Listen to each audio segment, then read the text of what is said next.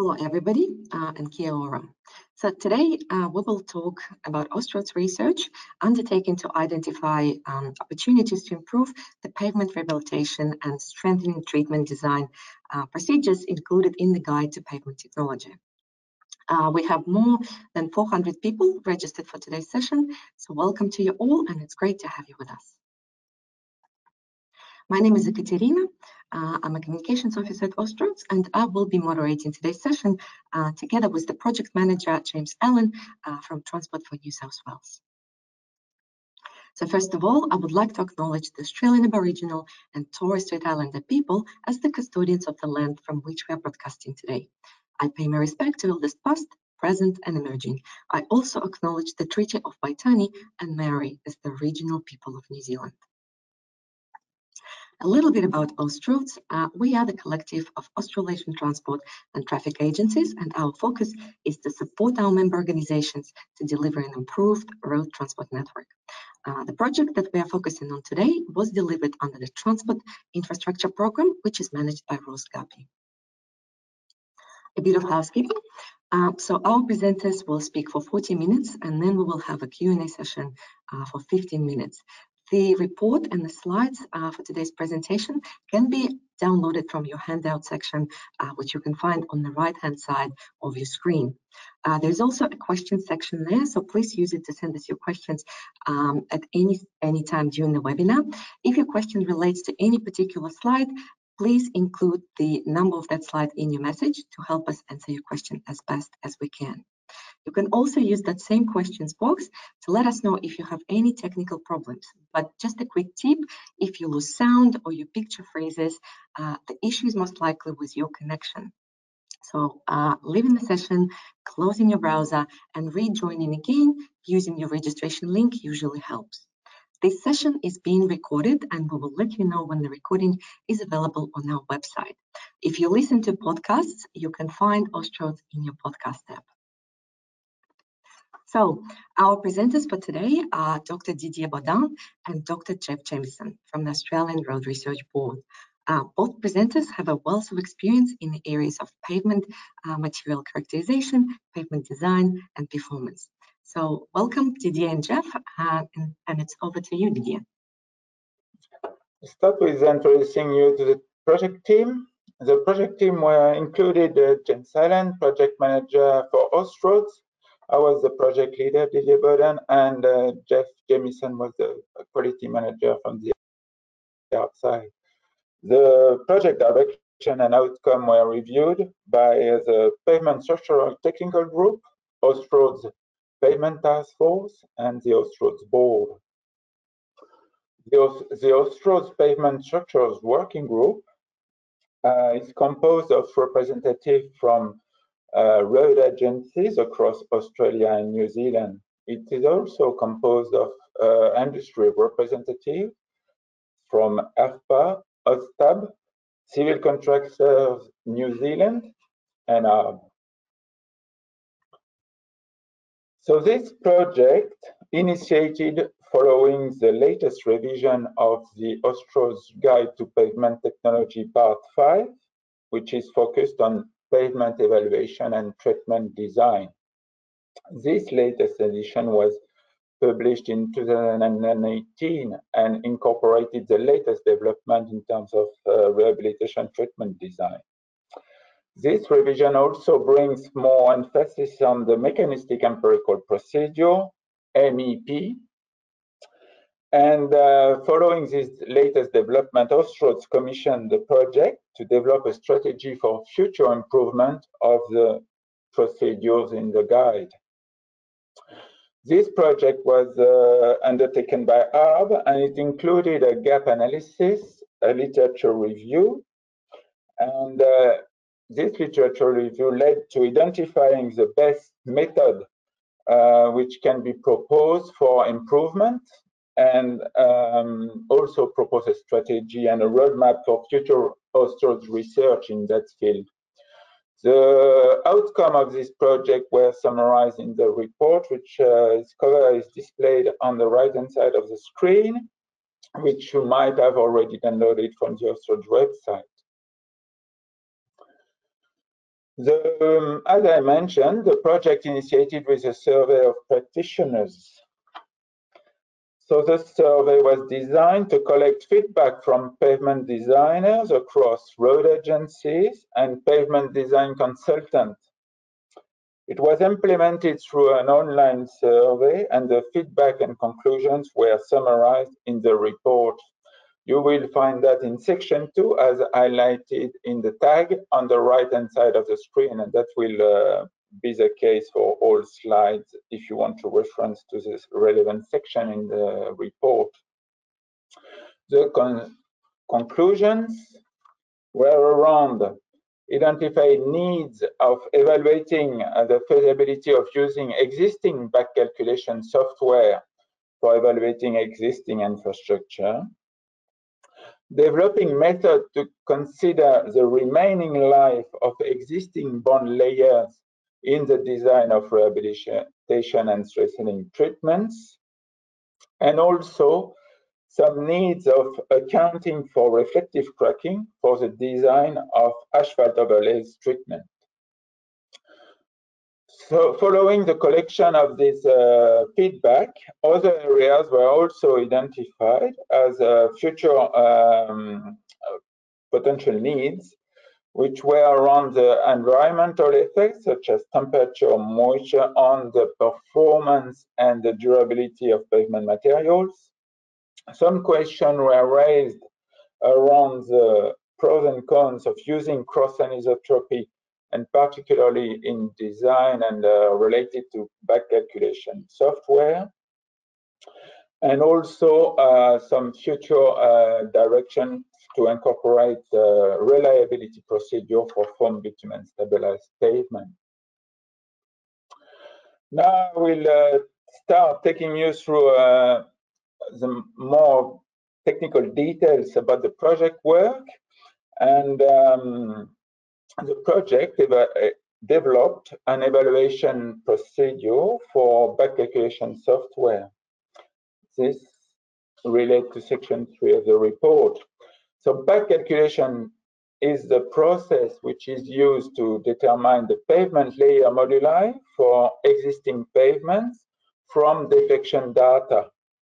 So by knowing the uh, FWD deflection bowl and the pavement thicknesses, Software programs allows to back calculate this layer moduli. It uses a response to load model, uh, which is based mm, in uh, many cases on elastic multi-layer models like CIRCLY or others. It uses some uh, material models, which can be cro elastic cross-anisotropy on a nonlinear uh, behavior for subgrade or granular materials and also an algorithm which is a mathematical iterative optimization process which adjusts layer pavement layer moduli to match the predicted deflection bowl with the measured deflection bowl. One issue which is faced by designer is that the output of back calculation may depend on the algorithm used and the software used. And therefore, it has some consequences in terms of designing using this back calculated moduli. In order to, um, to have a better clarity on the performance of uh, back calculation software available, the project developed a practical method to assess the performance. It was based on running a series of back calculation using hypothetical deflection bowl from pavement configuration of known layer moduli. The performance is measured using both how well the predicted deflection bowl matches the provided input bowls.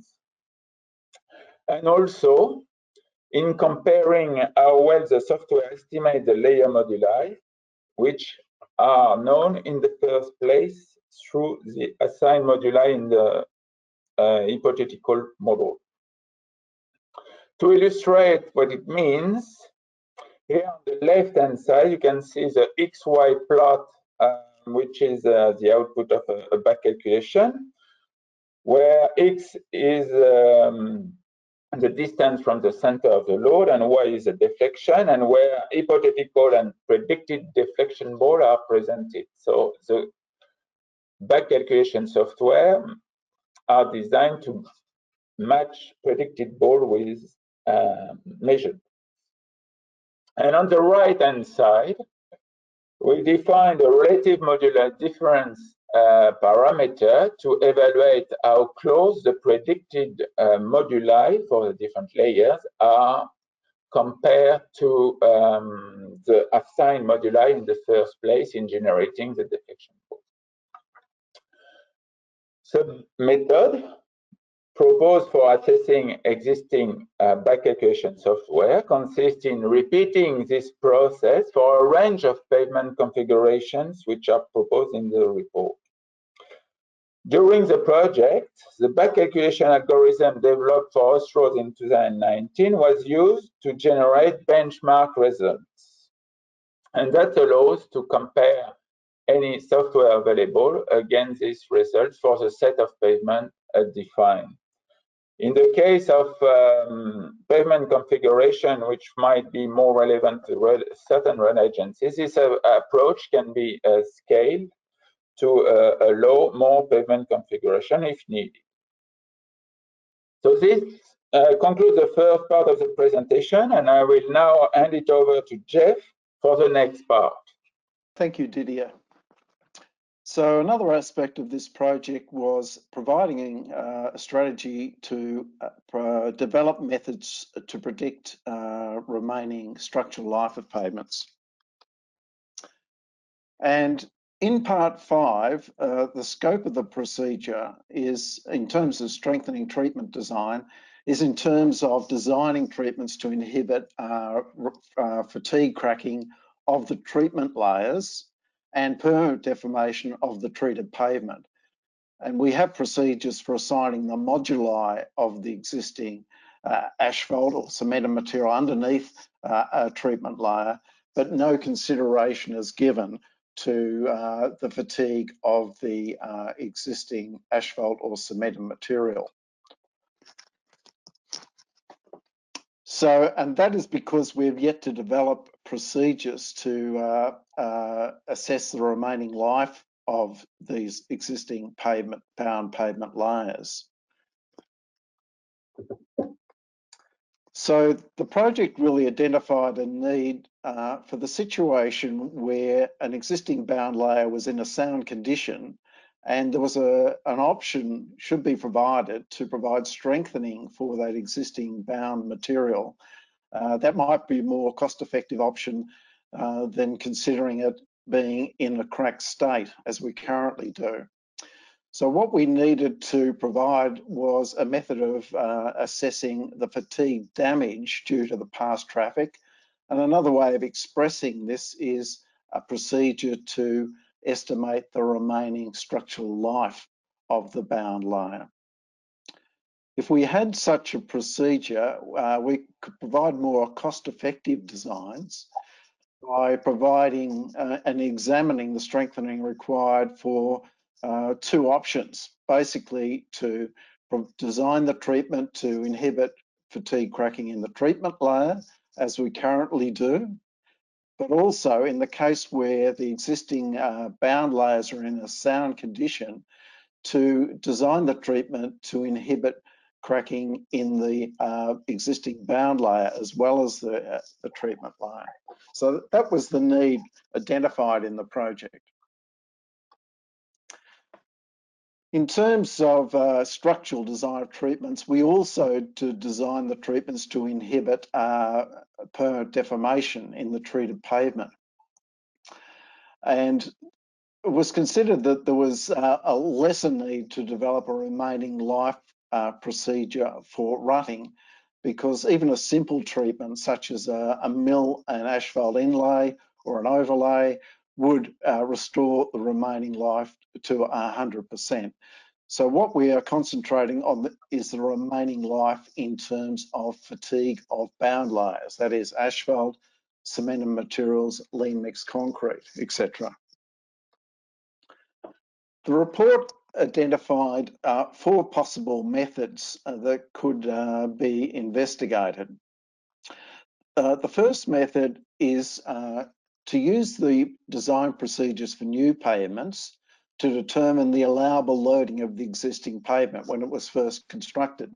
So this is the existing pavement. We do a pavement design using the current design processes and determine the allowable uh, traffic loading. Then we subtract the past traffic since it was open to traffic, and that gives us the remaining life. So this is the simplest of the four procedures. Method two is an enhancement of that, where we're determining the existing in situ moduli of a project, and from those determining the strains in the existing bound layers, and then using our performance relationships for the design of new pavements to uh, calculate the allowable loading. The third method is in, uh, revolves around the use of a modulus reduction in the existing bound material due to the past traffic. And those of you who are familiar with fatigue uh, testing in the laboratory would be familiar with this concept where we uh, understand uh, that a modulus reduces as microcracking in bound layers progresses under the action of loading. So method three uh, assesses damage due, uh, by means of looking at modulus reduction. The fourth method is the most rigorous of the four methods. And in this case, we're actually measuring the laboratory fatigue life of beams or cores uh, extracted from the uh, existing pavement. Now, methods one and two were not recommended in the report and I'll go through the reasons here. The first reason was basically that both of these methods use the fatigue relationships for the design of new pavements. And shown on the slide here is the asphalt fatigue relationship. And included in that relationship uh, is a reliability factor, which allows a project to be designed to a particular selected design reliability level. And that is because that is needed because our design system is a probabilistic design system, system rather than a deterministic design system. We, when we use the design method, we predict a distribution of uh, allowable loadings of a range of projects. So this slide just explains that a bit further. The Austroads performance relationships are probabilistic rather than deterministic, and so provide a distribution of possible lives of a constructed project. So for an individual project, there are a wide range of possible lives. So because of this uncertainty of the life of a particular individual project, uh, these methods are not well suited uh, for assessing remaining life. They don't take account of the performance of individual projects. Now, method two uh, has an advantage over method one in that it utilises information about the existing uh, moduli of the uh, existing pavement. So that's an advantage over method one, which doesn't use any information at all about the properties of an individual project. And often uh, these moduli that we uh, estimate for the existing bound materials are back calculated from measured deflections. Now, these measured deflection, these measured moduli or estimated moduli can vary during the pavement life as shown on this graph here, which shows some data from the UK about how the modulus of asphalt increases during over a period of 30 or 40 years. And when we do this, uh, when we're evaluating an existing project, we could be anywhere in that life uh, that we're estimating the modulus of existing layers. Our design system doesn't allow for such variations in modulus with time. We, our design system has been calibrated on the initial modulus of these materials rather than looking at the modulus at any one point in time. So that's a complication for us in using these performance relationships that we've got potential for variations in bound material moduli with time. And we don't have procedures in our new pavement design procedures don't mirror that, uh, that variation. The other aspect that we don't have is in our new pavement design procedure, there the moduli are based on laboratory measured values, often beams or the CBR test, 10 times the CBR for the subgrade, and they can differ from back calculated moduli. So there's also a need to translate the back calculator moduli to appropriate design model for use with the performance relationships in part two. Method three uh, is based on uh, a modulus reduction due to the past traffic loading. So in this, this uh, method uh, assumes that the modulus reduction of a bound layer is a measure of the fatigue damage due to the past traffic. And the process would include coring or back calculation of modulus in the in the trafficked area in the wheel paths and comparing that to the untrafficked area of the pavement and the ratio of those uh, two moduli would be the modulus reduction due to the past traffic. Now we have some information about the variation in uh, modulus with uh, under trafficking from the results of accelerated pavement testing. And shown on the graph here uh, is the uh, some data that we obtained on testing asphalt pavements, uh, where on the horizontal axis we've plotted the uh, fatigue damage, and one on this scale is where fatigue cracking is first observed on the surface, and on the on the vertical axis is the ratio of the trafficked modulus in the trafficked area versus the initial modulus of, of the material. So at the beginning of loading. And what we've found, for example, is when you get down to a modulus of about 30 or 40% of the initial value, we're seeing surface cracking. So we have some information there about the relationship between modulus reduction and, um, and uh, remaining life. But in uh, in actual, when we're doing routine uh, rehabilitation design, of course, we don't have the initial moduli that we have uh, that we had in the accelerator loading trial. And we also need to allow for the fact that the moduli can increase in time or change in time due to curing uh, in the road bed. So rather than use the initial modulus, we we'll be using the untrafficked modulus value. And you can see from this, what I've shown you on this uh, graph here is some results that we obtained from uh, a field trial of foam bitumen stabilised pavements, where we um, undertook deflection testing in the wheel path in the trafficked areas and back calculated the moduli during the over a course of two to three years. And we did the same thing in the shoulder area where we back calculated the modulus. Now, this particular pavement uh, fatigue cracked after about two years was seen on the surface. So after about one year of trafficking, uh, we'd assume that we've, we've assumed about 50% of the life. And you can see if we, we simply looked at the trafficked area in the wheel path and not looked at the uh, ratio of the traffic to untrafficked, we would have had a different, very different view about whether fatigue damage had occurred to that pavement. Uh, for example, the trafficked area, uh, if anything, increased over the first year due to the effect of curing. Uh, and if we just solely looked at the information in the trafficked area, wouldn't have we wouldn't have concluded that there'd be any fatigue damage happened to that pavement. So what we're proposing to do is to take a ratio of trafficked uh, and untrafficked moduli as uh, the parameter to assess fatigue damage.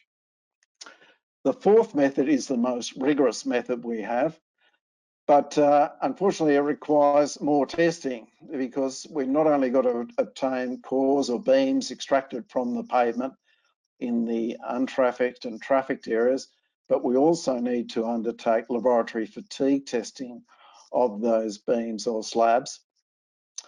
It's so it's the most rigorous method because it's a direct measure of fatigue life reduction, but it may not be practical uh, for routine design. So what we're proposing the, the, the, be done in the report is that we evaluate these two methods, methods three and four, and assess their suitability for use uh, in, in routine design. Well, that completes uh, my um, presentation. Uh, just a reminder to send in your questions, please, uh, and give us the slide number. And I'll now hand back to, uh, to Didier to complete the presentation. Thank you, Geoff.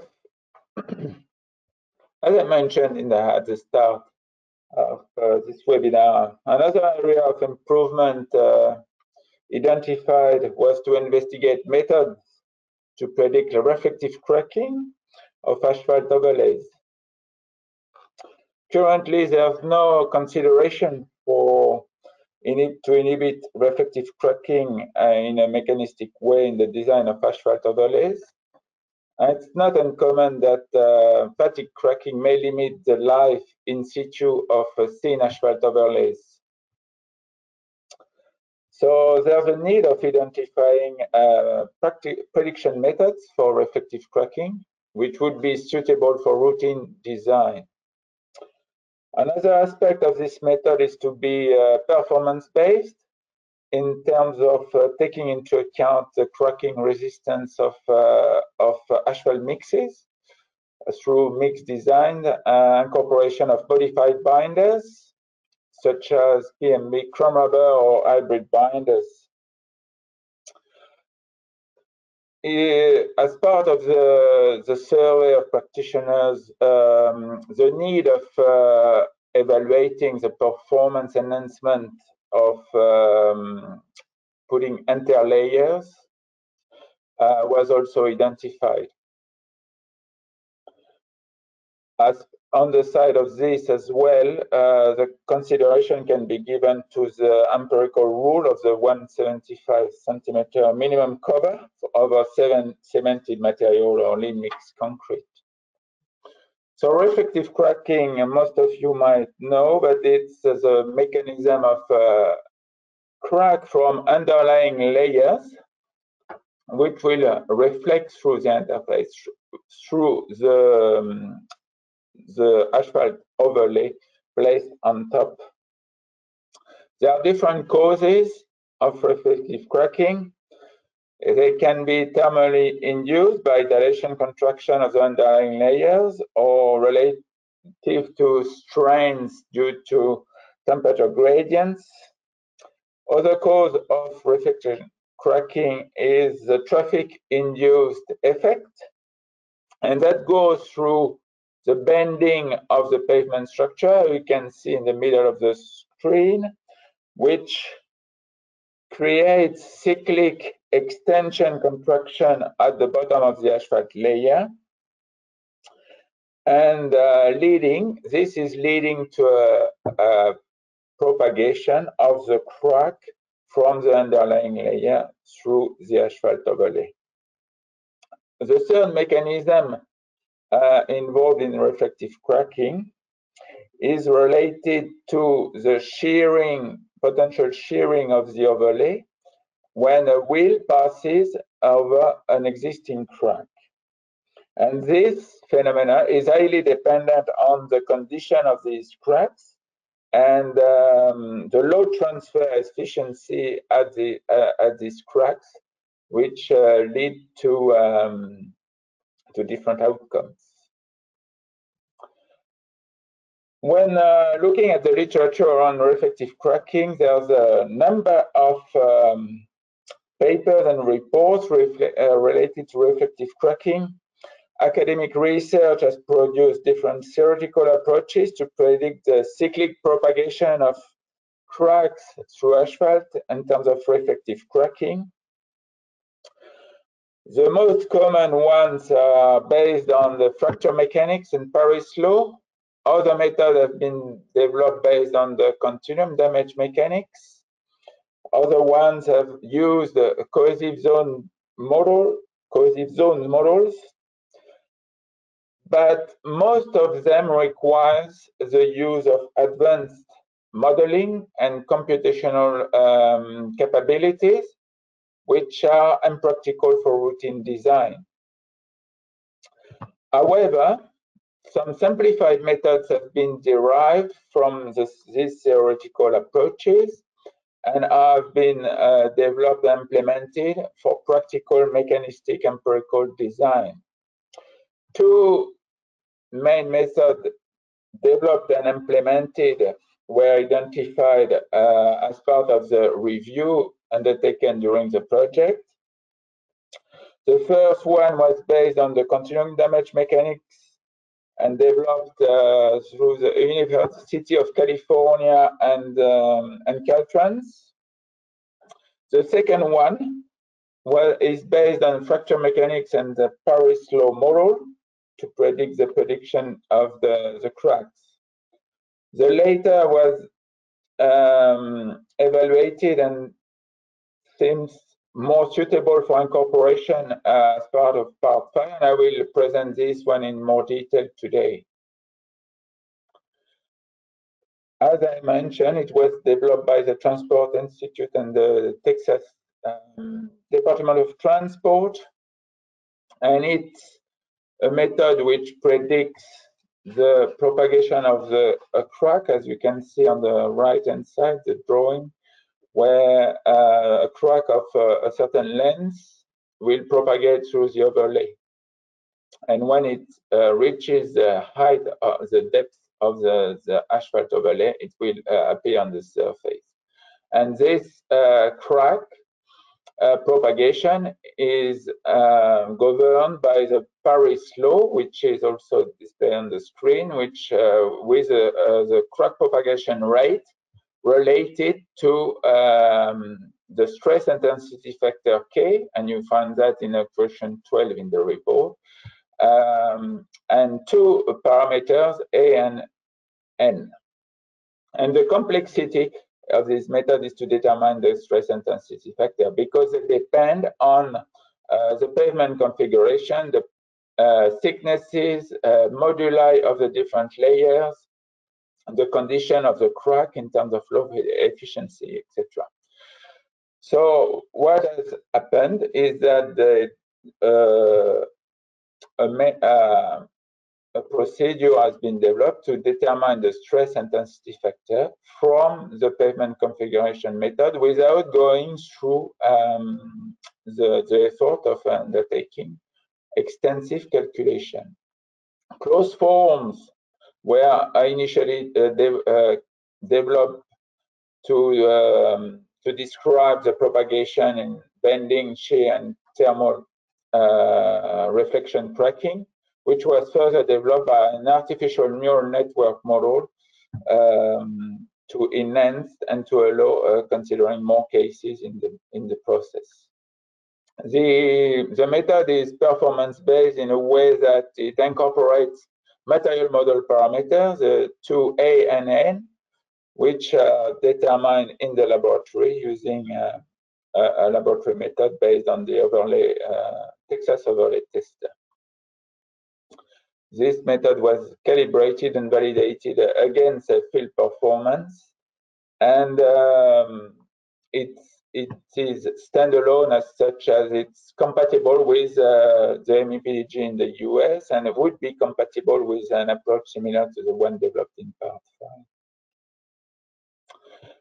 When I spoke about the, the material characteristics, uh, they are developed from um, a, a, simple laboratory test uh, some beam specimen uh, can be extracted from uh, 150 diameter cores, glued on two metal plates, which can be pulled apart to um, to represent what the reflective cracking mechanism is. So this test can be run in on uh, monotonic loading to determine fracture energy but more importantly, it can be run in under a cyclic testing regime where, where constant displacement, cyclic constant amplitude displacement is applied to the specimen. And as the crack propagates, as you can see on the right-hand side of the slide, the load magnitude decreases towards um, uh, a value close to zero. And that is related to the crack propagating through the specimen, as you can see on the photo. So the overlay test uh, brings um, a, a, number of cycles uh, where uh, stiffness has dropped from 93%, which can be used to determine the, um, the ANN parameters to be included in the model. And uh, when you've got uh, your pavement uh, configuration, you can think about um, assessing the allowable loading or the time uh, it will take for the existing cracking to reflect through the asphalt overlay. So assuming the layer thicknesses, moduli, and um, load transfer efficiency of the existing pavement, climatic and traffic loading data, uh, the process uh, allows assessing the cr uh, pavement cracking parameters, which are the stress intensity factors, and from there predict the, the overlay life, which uh, is given for the 50, when 50% underlying cracks would have reflected through. And on the right hand side of the screen, just illustrates the result of a parametric study showing the effect of thickness on uh, the, the reflection cracking, um, where uh, from 38 to 100 you got a, a significant increase in uh, the time it takes to reflect through.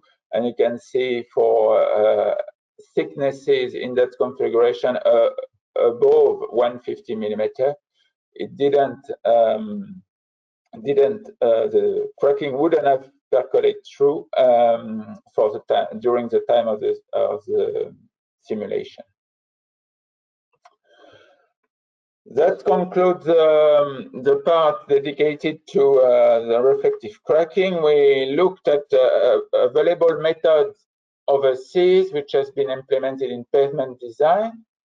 From the review of this method and the amount of data available the one developed by the Transport Texas Transport Institute was uh, appeared to be the, the, most appropriate to be adapted to enrich uh, procedure, as it is standalone and um, would be compatible with most of the designer inputs used in part 5 and part 2. It's performance-based and therefore compatible with Austroads' approach of performance-based specification for asphalt materials and uh, allows to include um, interlayers and to assess potential benefit or design uh, for uh, a treatment which would include uh, interlayers to limit or uh, mitigate reflective cracking. I will now uh, move on to the last part of our presentation today, which was to look at opportunities for uh, back calculating uh, pavement layer moduli from uh, deflection data collected from the traffic speed deflectometer. Many road agencies across uh, Australia and New Zealand have invested in the survey of their network using the traffic speed deflectometer. And uh, at this stage is mostly used at the asset management level. The question was, uh, can it be used for treatment design? One part of the answer is yes, because it's already implemented in the 2019 edition of Part 5 for empirical design of granular overlay. But uh, it is yet uh, available to determine back-calculated moduli and of existing pavement for the mechanistic empirical procedure. The TSD um, is measuring uh, pavement response to load of uh, an existing pavement or under a rolling wheel load traveling at traffic speed around say an 80 kilometers an hour. The technology uses a Doppler laser to measure the velocity of the pavement surface, which can be converted into deflection.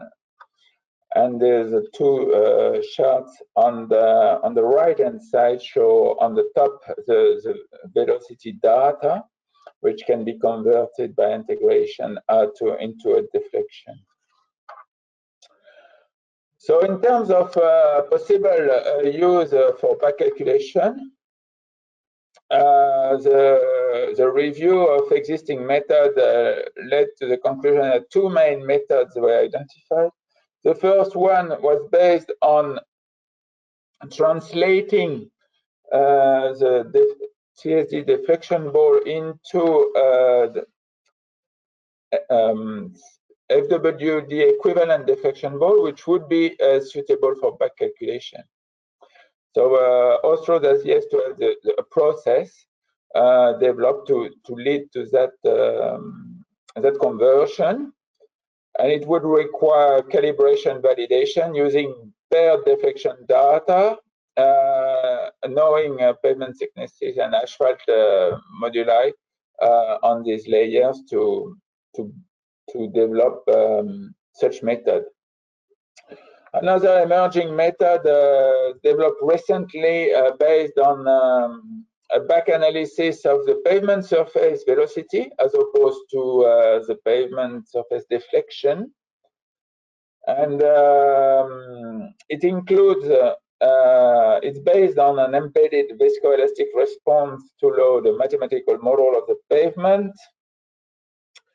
it is also includes a back calculation algorithm and it uh, estimates some parameters, uh, uh moduli and viscosity parameters, uh, which are, for instance, illustrated on the right-hand side of, uh, of the graph from um, this illustration was extracted from the paper, gives you an idea of um, the output.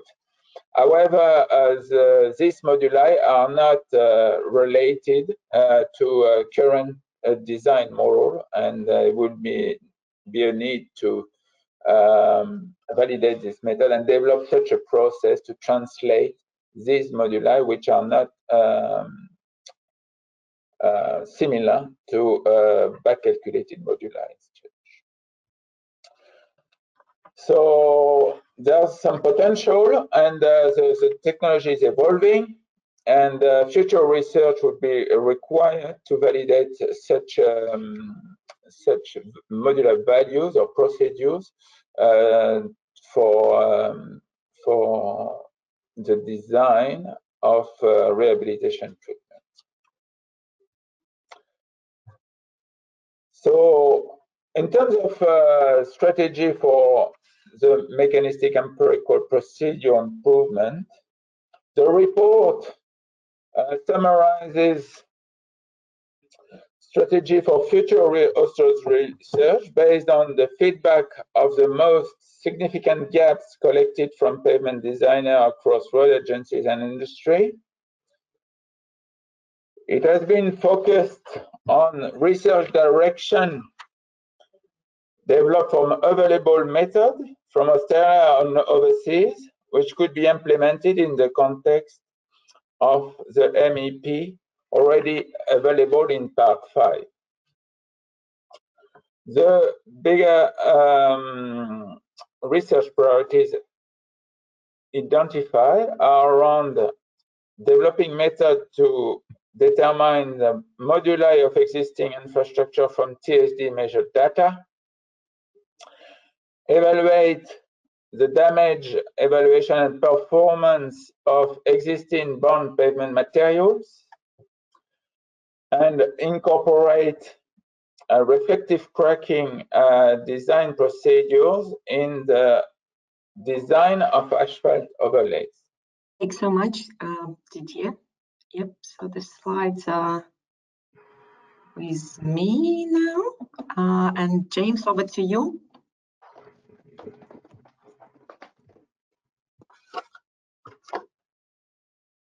Yeah, thanks, Ekaterina. So we do have quite a few questions here, so let's run through these and see what answers we can provide. Let's see, the first one I'm going to ask is relating to slide 43, Ekaterina. So the question there is how does the TSD operate on urban roads, which are subject to speed fluctuations? Is its main benefit on freeways? Probably for you, Didier. Uh, yes, I it can um, collect deflection data from 20 or 30 kilometers an hour. Um, um, so yeah, obviously uh, it needs a minimum speed to operate and to be able to collect the data, but not uh, yeah not limited to uh, 80 kilometers an hour. I can collect at lower speed than that.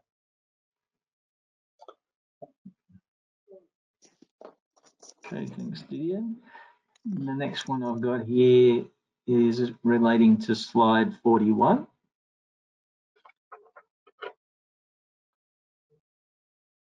And it says, I'm concerned that the overseas models, so this is reflective cracking, uh, Didier, I'm concerned that overseas models do not take into consideration the impact of the pavement deflection either side of the crack.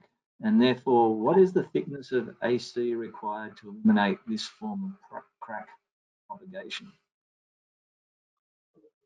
So, um, as part of the mechanistic uh, model for reflective cracking presented today, there's a factor which uh, relates to the, the um, load transfer efficiency, which is measured uh, using a falling weight deflectometer on uh, both sides of the track to evaluate uh, the relative uh, movement, potential relative movement between the two sides of the track and uh, you have a parameter uh, load transfer efficiency, which can be from 0% to a certain level, which uh, is taken into account in the design. So that will impact on the thickness required to um, inhibit reflective cracking through the, your design.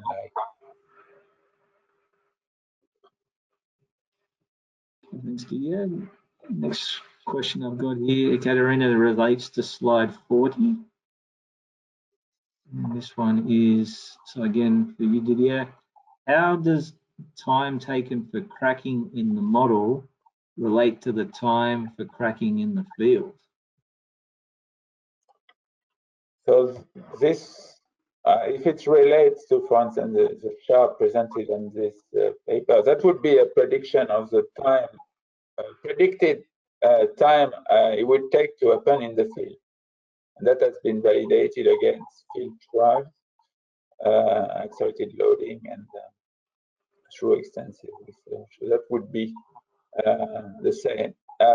in terms of this chart, it's given uh, a certain level of traffic, you would have uh, this duration in months.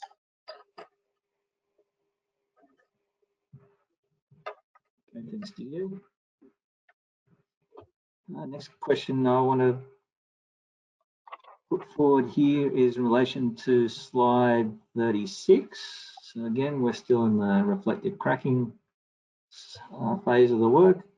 And the question relating to this one is, Didier, why has environmental cracking from the subgrade mitigating to the surface not being included as one possible cause? Yeah, it is actually one possible cause, but uh, which uh, is not necessarily mitigated uh, through uh, the asphalt overlays because it generally generates in deeper layers uh, from the subgrade, and uh, yeah, I wouldn't recommend um, a design of overlays to to combat um, such environmental cracking. That's a, a, category of aquatic cracking which has been a bit excluded from, from this review. And it would be uh, treated in a different manner from drainage or or uh, replacement of uh, expansive subgrade or treatment of expansive subgrade to mitigate this cause of uh, reflective cracking through the, the pavement and it, uh, it can uh, it, it, generally involves the cracking of the whole pavement at different layers, including uh, granular layers. Thanks, Didier. Probably, maybe this will be the last one on reflective cracking, but slide 34. And the question is, often SAMIs are used to prevent reflective cracking, and the proposed models incorporate the presence of thin layers such as SAMIs. Yeah, it hasn't been uh, mentioned on the slide that SAMI is uh, has been uh, proven to be a, a way of uh, uh, retarding the, the reflective cracking. So yeah, it's uh, it's part of the the interlayer which can be used to mitigate reflective cracking. Just hasn't been mentioned in on this slide. It is in the report. Okay, thanks, Didier. Now I've got some questions relating to Geoff's uh, part of the work. So slide 32, some questions for Geoff. Uh, can the deflections be measured between the two wheel paths when there is no shoulder to determine the untrafficked back calculated modulus? Uh, yes, possibly. Um, if you remember the slide, you probably don't remember the slide, but what the slide I showed with the foam bitumen uh, trials, we uh, where we looked at the modulus reduction in that foam bitumen trial, we actually did measure the back calculated modulus between the wheel paths and compared that for one of the sites and compared that to the trafficked moduli. But when you're when you've got to a stage where cracking is about to begin, uh, some of that cracking in the wheel path starts to influence the between wheel path modulus. So uh, with some limitations, it can be uh, applied, but the I guess the message is the untraffic moduli uh, shouldn't be influenced by some of the damage in the wheel paths. So you'd be selecting a location to minimise uh, that effect. Thanks, Geoff.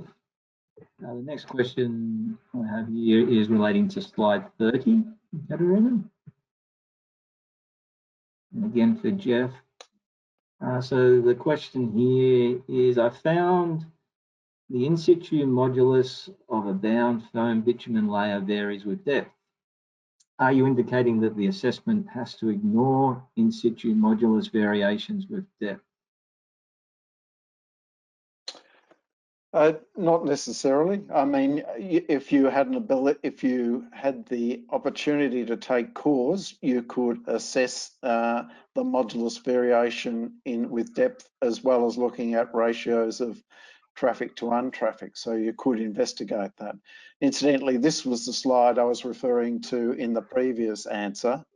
And you can see in the untrafficked area how the modulus values after the first year of trafficking start to be influenced by the cracking that's occurring in the traffic lines.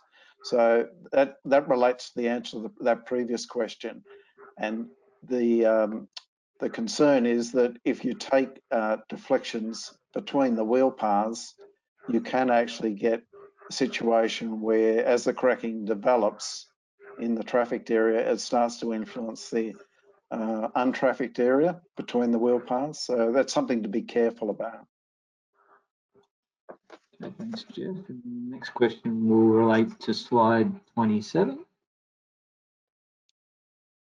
Uh, the question here is, does the increase in modulus apply equally to asphalt surface layers and asphalt base layers, Geoff? Uh, we we don't. Uh, this particular uh, graph here shown on the slide relates to base course layers uh, in the UK. We don't have a lot of information about what is happening uh, for Australian pavements in this regard. Um, so I, I, really can't answer that question about the extent to which modulus changes, uh, how it varies with depth below the surface. But the point here is that if we adopt uh, method two, we need to allow for the fact that the modulus can actually vary during the course of its life. And so if we were to adopt a method like method two to estimate remaining life, we would really need a new, a different new pavement design system, a design system that looked at the damage in each month of life and allowed for the modulus changes during the life, and also how the fatigue characteristics, say due to embrittlement, changed during the course of life. So that's a very major change for Austroads to change to a more rigorous response to load model that looks at the damage in each month of the pavement life. Thanks, Geoff. Next one I've got here. Let's see. Uh, if we go to slide 24, Ekaterina. And the question here, Geoff, is, is there a relationship between crack width and the loss of modulus of a bound sublayer, given that there is no load transfer over a crack when it reaches a specific width? And the continuity assumption in layered elastic analysis is no longer valid. Yeah, we, we just don't have that understanding, unfortunately. Uh, but as I showed in the slides, we we understand how the modulus does change due to microcracking, and that's what we uh, would like to investigate how good an indication uh, that is, that modulus reduction is of uh, fatigue life reduction, and whether we can in fact use method three, which is simply involves cores, say, and measured modulus changes, or we need to use a more uh, rigorous approach by actually testing the fatigue life of individual cores. Hopefully, uh, the, the investigation would show that the simpler method of, of simply taking modulus rather than fatigue properties will suffice. Okay, thanks, Geoff. And we're getting close to time, so this might be the last one. But in relation to slide 22, again for Geoff, uh, the question is, isn't the main impediment to determining the remaining life of existing bound layers the knowledge or, or lack of knowledge of the past traffic loading to which the material has been subjected to, which is rarely available uh, and, and sometimes only available in approximate terms. Uh, yeah, there are a whole, whole host of um, issues that need to be addressed in uh, estimated remaining life. And um, I think I've demonstrated that by the description of the four possible methods. Uh, this is not an easy task, and the estimating of the past traffic is another uh, challenge in determining, uh, you know, fatigue damage to, to date or remaining life. So there are a number of challenges in this in this process to develop this method. And I agree. Uh, often we don't have good information about the, the traffic loading since the last treatment. Okay, thanks, Geoff and Didier for your answers. I think we're pretty close to time. So, Ekaterina, shall I pass it back to you to wrap up now? Um, thanks, James. Uh, yeah, that's uh, pretty much the end of today's session. Uh, we do have quite a few questions left, uh, but don't worry, we will answer all of them and email a copy of the responses to everybody after the session. Thanks so much, Didier, Geoff, and James. Um, great presentation, very interesting project. Um, so before we wrap up, I just wanted to say a few words about our future um, sessions. So we've got three sessions currently planned. Um, on the 3rd of August, uh, we will talk about the technical basis for changes made to the Guide to Pavement Technology, parts two and five. So register for this session if you haven't already. Um, and in July, we will have two webinars. Uh, one will present Austroads project pipeline for 2021-22 and the second session will focus on Australian and New Zealand emerging vehicle technology trials. So visit our um, website for more information and to register. Um, and as usual, uh, when we close out today's session, a questionnaire will pop up on your screen. So please uh, take a few minutes to fill it in, uh, send us your feedback. It really helps us to know what you liked or didn't like about the session and what suggestions you have for future webinars. Uh, once again, today's session is being recorded and we will let you know when the uh, recording is available on our website. Um, and thanks again, everybody. Uh, stay well and safe and enjoy the rest of your day. We will see you next time. Thanks.